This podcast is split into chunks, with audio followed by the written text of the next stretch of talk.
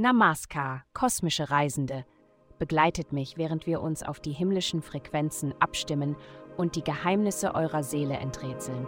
Euer tägliches Horoskop ist eine Karte, die euch zu den inneren Weiten der Freiheit führt. Es folgt das Horoskop für das Sternzeichen Krebs. Liebe, heute könnte es gefährlich sein, im Rampenlicht zu stehen. Halte dich lieber zurück, um peinliche Situationen zu vermeiden. Schweigen ist manchmal die beste Option. Gesundheit, achte auf deine Leber. Sie ist ein wichtiges Organ für die Verdauung und Entgiftung.